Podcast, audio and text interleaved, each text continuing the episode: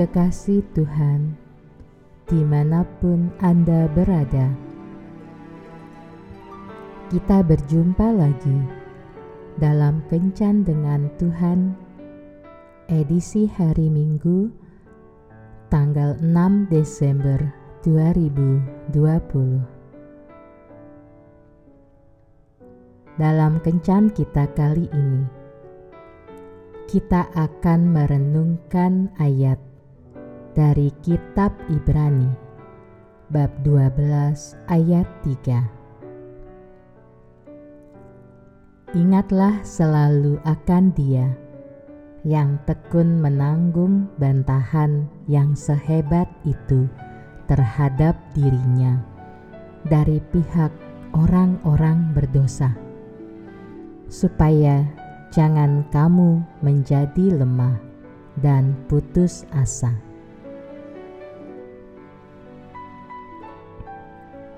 Pada suatu ketika, setan membuat sebuah iklan. Ia bermaksud menjual obral perkakas-perkakas pekerjaannya pada hari hanya. Seluruh perkakas didisplay untuk dilihat oleh calon pembelinya, lengkap dengan harga jualnya. Harganya pun tidak mahal. Perkakas-perkakas itu antara lain. Rasa dengki. Iri hati, tidak jujur, tidak menghargai orang lain, tidak tahu berterima kasih, malas, dan sebagainya. Di sebuah pojok display ada sebuah perkakas yang bentuknya sederhana dan kelihatannya sudah sering dipakai, tetapi harganya jauh lebih tinggi dari yang lain. Salah satu calon pembeli bertanya, "Ini namanya apa?" Setan menjawab, Oh, itu namanya putus asa. Kok harganya mahal? Padahal sudah kelihatan sering dipakai, kata si calon pembeli. Setan menjawab, "Iya."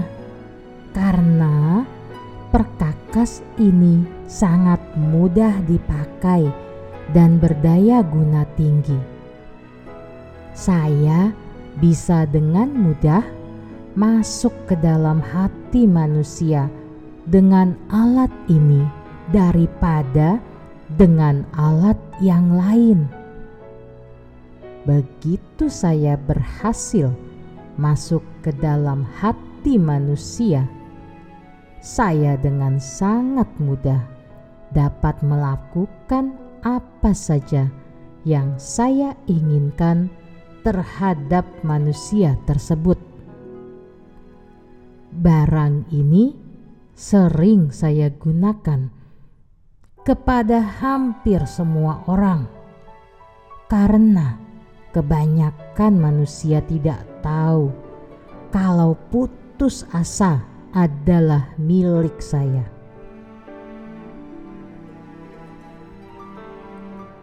Jangan sekali-kali membiarkan diri kita putus asa, karena bila demikian berarti kita telah membiarkan setan bekerja di dalam hati kita.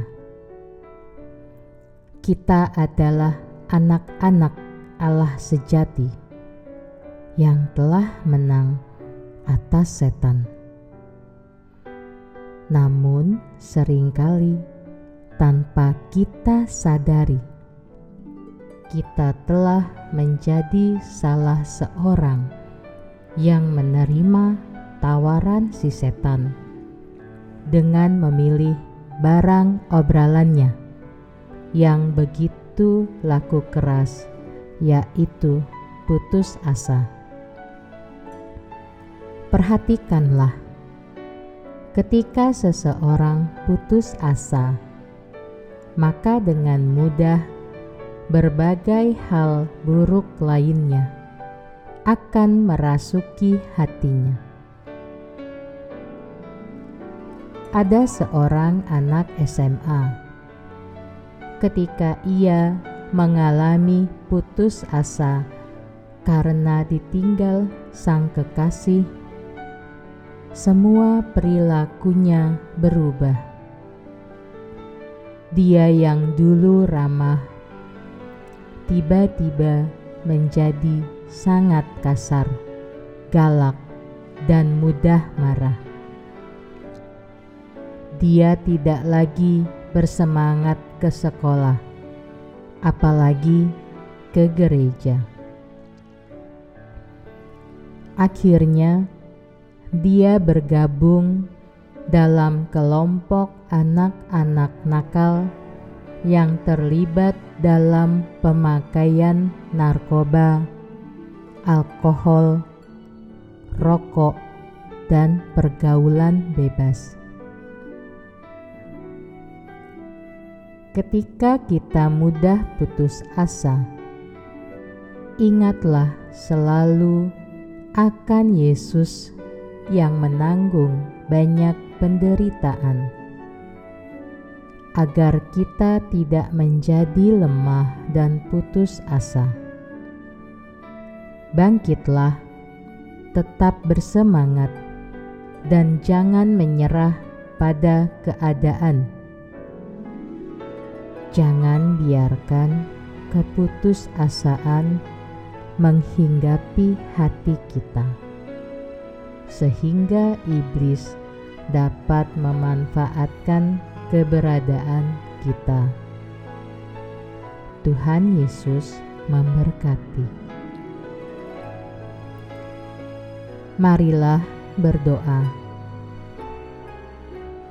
Tuhan Yesus, kuatkan dan hiburkan aku, agar aku tetap bersemangat dan bergairah dalam setiap keadaan, sehingga hatiku tidak mudah disusupi keputusasaan oleh si jahat. Amin.